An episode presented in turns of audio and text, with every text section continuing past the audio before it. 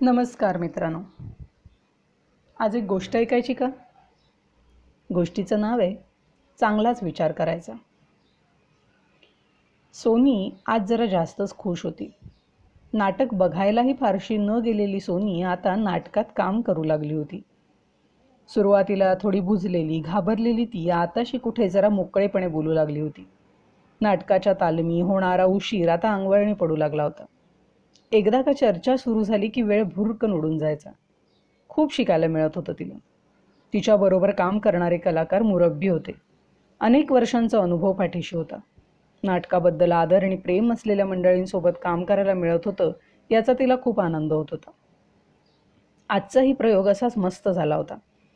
सगळे प्रेक्षक खुश होते. आज प्रयोगानंतर जेवण ठेवलं होतं कलाकारांसाठी.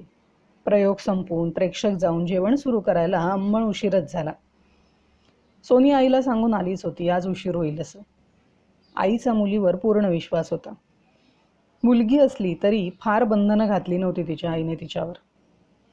बाहेरगावी प्रयोगासाठी जाताना आई जायची तिच्याबरोबर पण तिचं तिला उडायला देत होती. कधीच पायात साखळदंड घातले नाहीत तिच्या. जेवण सुरू झालं. आणि अर्थातच गप्पाही.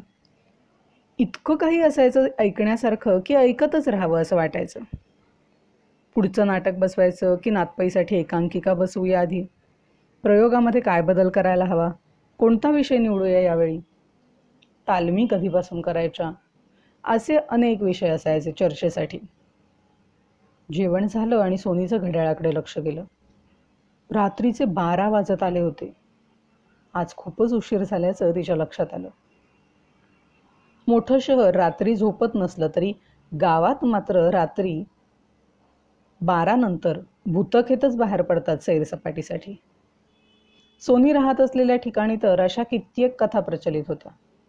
सोनीला खरं भूत परवडलं पण माणसातलं भूत नको असं वाटायचं. बसमधून जाताना गर्दीच्या ठिकाणी सुनसान ठिकाणी अनोळखी माणसांचे जीव घेणे स्पर्श अनेकदा तिने अनुभवले होते. मुलीला कराटे मार्शल आर्ट शिकवण्याचे दिवस नव्हते ते. चीड यायची संताप व्हायचा पण प्रतिक्रिया द्यायला वेळच मिळायचा नाही आणि मिळाला तर हिंमत व्हायची नाही. मग देवबाप्पाकडे एकच मागणं असायचं. असं कोणी आज नसू दे बसमध्ये. पण आता तर बसही मिळणार नव्हती. तिने चौकशी केली तेव्हा तिच्याही पुढे राहणारे काही लोक एकाच गाडीतून जाणार होते. नेहमीचे नव्हते त्यातले कोणीच. तिला एकटीला सोडायला दुसरं कुणाला तरी इतक्या लांब नेण्यात काहीच अर्थ नव्हता. ती फारशी ओळखत नसली तरी तिच्याबरोबरचे सगळेच या मुलांना ओळखत होते. पोरोटोरो मिळून आली होती नाटक बघायला. मदतीसाठी किंवा काही काम असेल तर यायची म्हणे ही सगळी. सोनी पहिल्यांदाच भेटत होती सगळ्यांना. पहिल्या भेटीत मोकळेपणी बोलणं सोनीला कधीच जमत नव्हतं. ते सोडतील तुला असं सांगताच तीही हो म्हणाली. चांगले विचार करायचे असं ठरवून ती गाडीत बसली. सगळे छान गप्पा मारत होते. सोनीला मात्र कधी एकदा घर येतं असं झालं होतं. पाच किलोमीटर जायला गाडीला पंधरा मिनटं तरी लागणारच ना?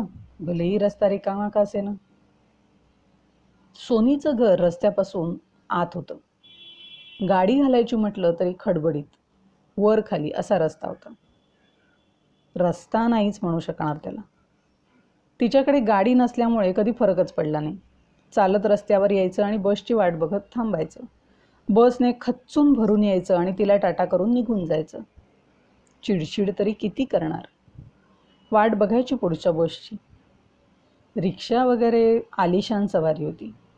खिशाला आणि मेंदूला पटायचीच नाही. ओळखीचं कोणी स्कूटर घेऊन आलं तर किती बरं होईल असा विचार करून स्वतःला खुश करायचं. इथेही स्कूटरच मनात यायची बरं का. चारचाकी गाडी घेऊन कोणी येईल असं मनातही यायचं नाही. गाड्याच फार नव्हत्या. त्यामुळे ही शक्यता कमीच असायची. खरं तर नसायचीच. पण चांगले विचार करायचे असं तिने ठरवून ठेवलं होतं. असा विचार करत उभं असताना लांबून बस येताना दिसायची.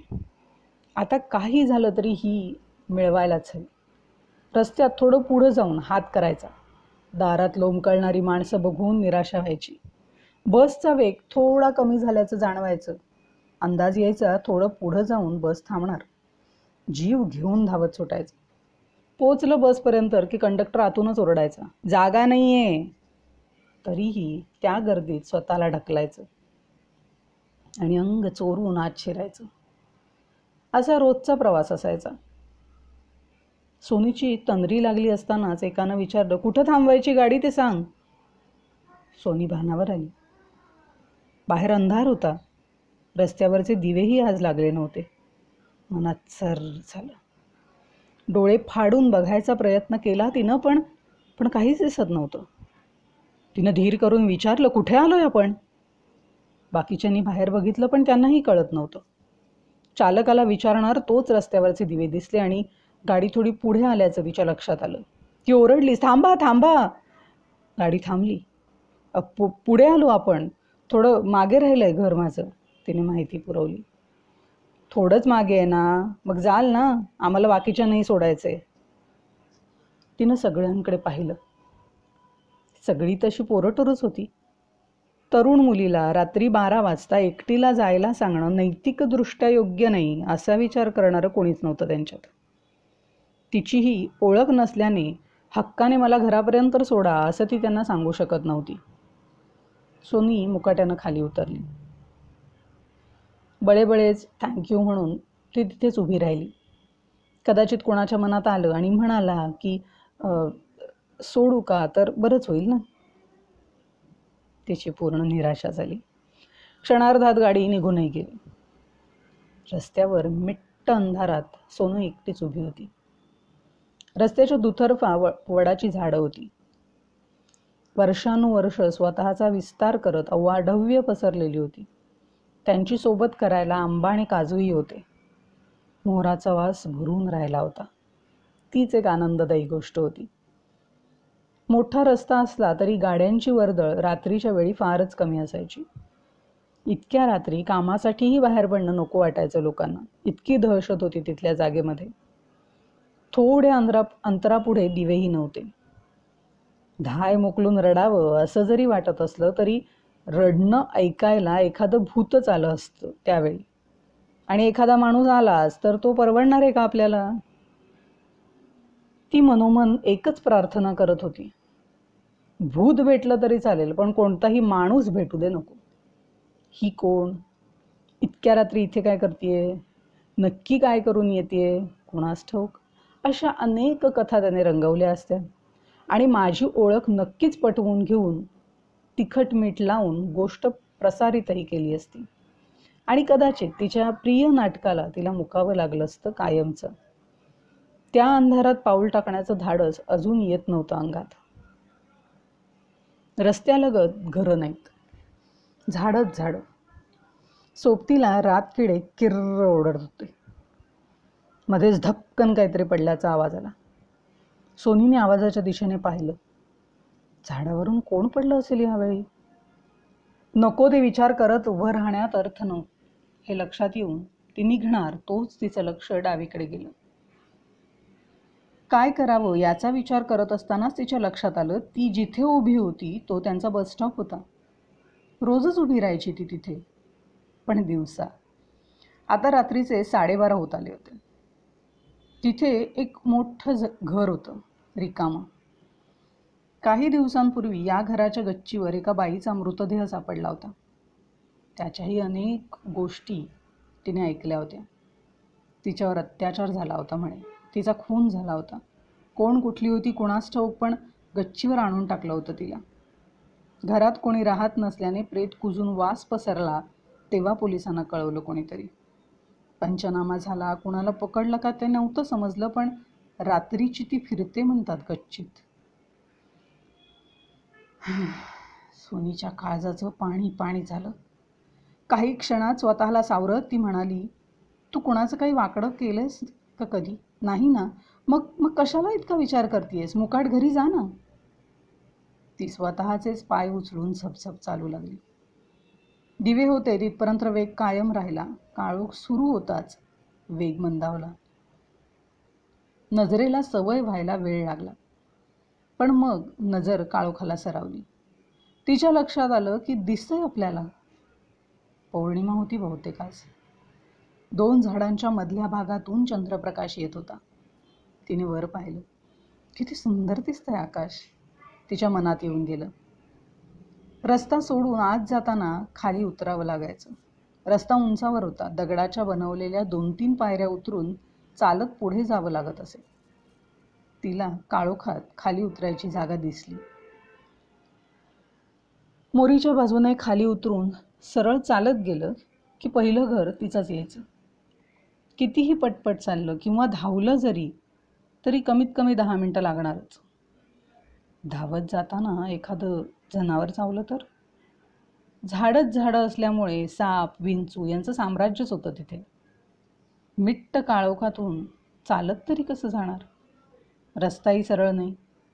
पायाखालची वाट असली तरी कदम फूक फूक के रखने पडेंगे असं स्वतःला समजावत सोनी काळोखात चालू लागली. हळूहळू तिची भीती थोडी कमी झाली. पायाखाली कोणतं जनावर येणार नाही याची काळजी घेत ती चालत होती.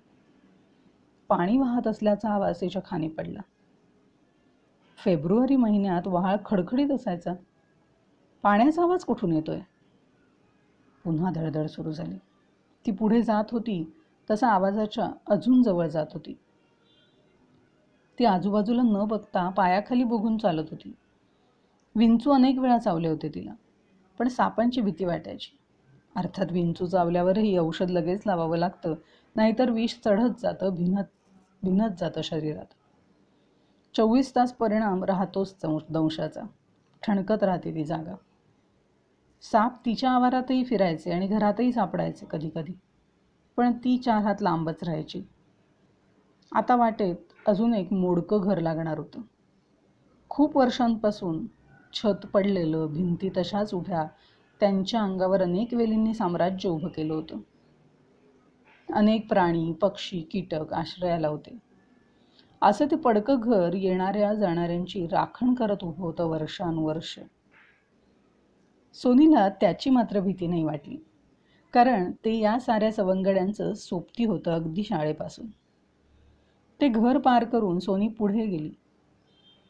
काहीतरी सळसळल्याचा आवाज झाला. सापांची प्रचंड भीती असलेली सोनी आता जरा चरकलीच. धावण्याचा धाडसच होईना. पायाखाली आलं कुणी तर? तिथे नाग मण्यार घोणस इत्यादी अनेक प्रकारचे साप आनंदाने राहत होते. तिचा वेग तिच्याही नकळत वाढला. कातळावरून चालताना पाय वाकडा तिकडा पडत होता. वाट पायाखालची असूनही कुठेतरी भरकटच जातोय असं एक क्षण तिला वाटलं. खाली बघून चालण्याच्या नादात तिने जंगलाच्या आत जायला सुरुवात केली होती. वाहाळ वाहत जंगलातून पुढे जातो तिथे पाणी असतं आत्ताही.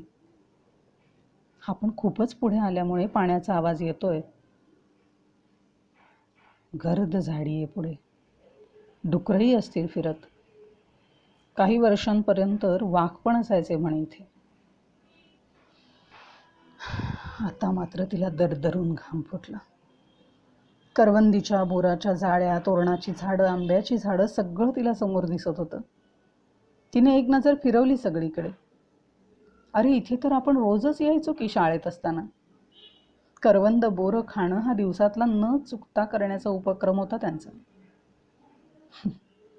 तिला हसूच आलं. ते दिवस सरकन डोळ्यापुढून गेले.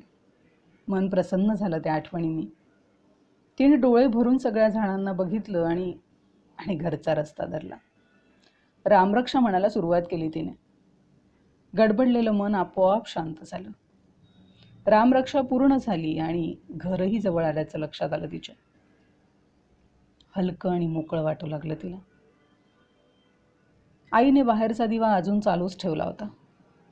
तरुण पोर रात्री बारा वाजून गेले तरी बरतली नव्हती. काय चलबिचल झाली असेल त्या माऊलीची सोनीच्या मनात येऊन गेलं. आज आई ओरडली तरी ऐकून घ्यायचं. आज खरंच चुकलं आपलं. असे विचार सुरू असतानाच तिने गेट उघडलं. दरवाजापर्यंत जायच्या आधीच आईने दार उघडलं. अगं किती उशीर कसा झाला प्रयोग?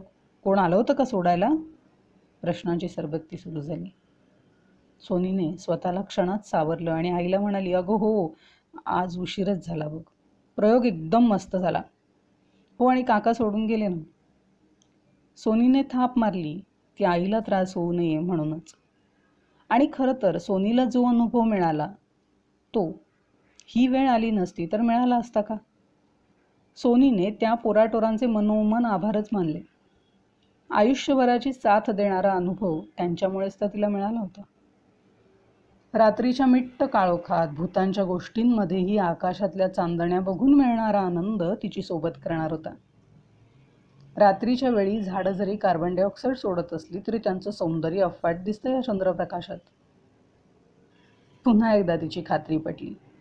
नेहमी चांगलाच विचार करायचा.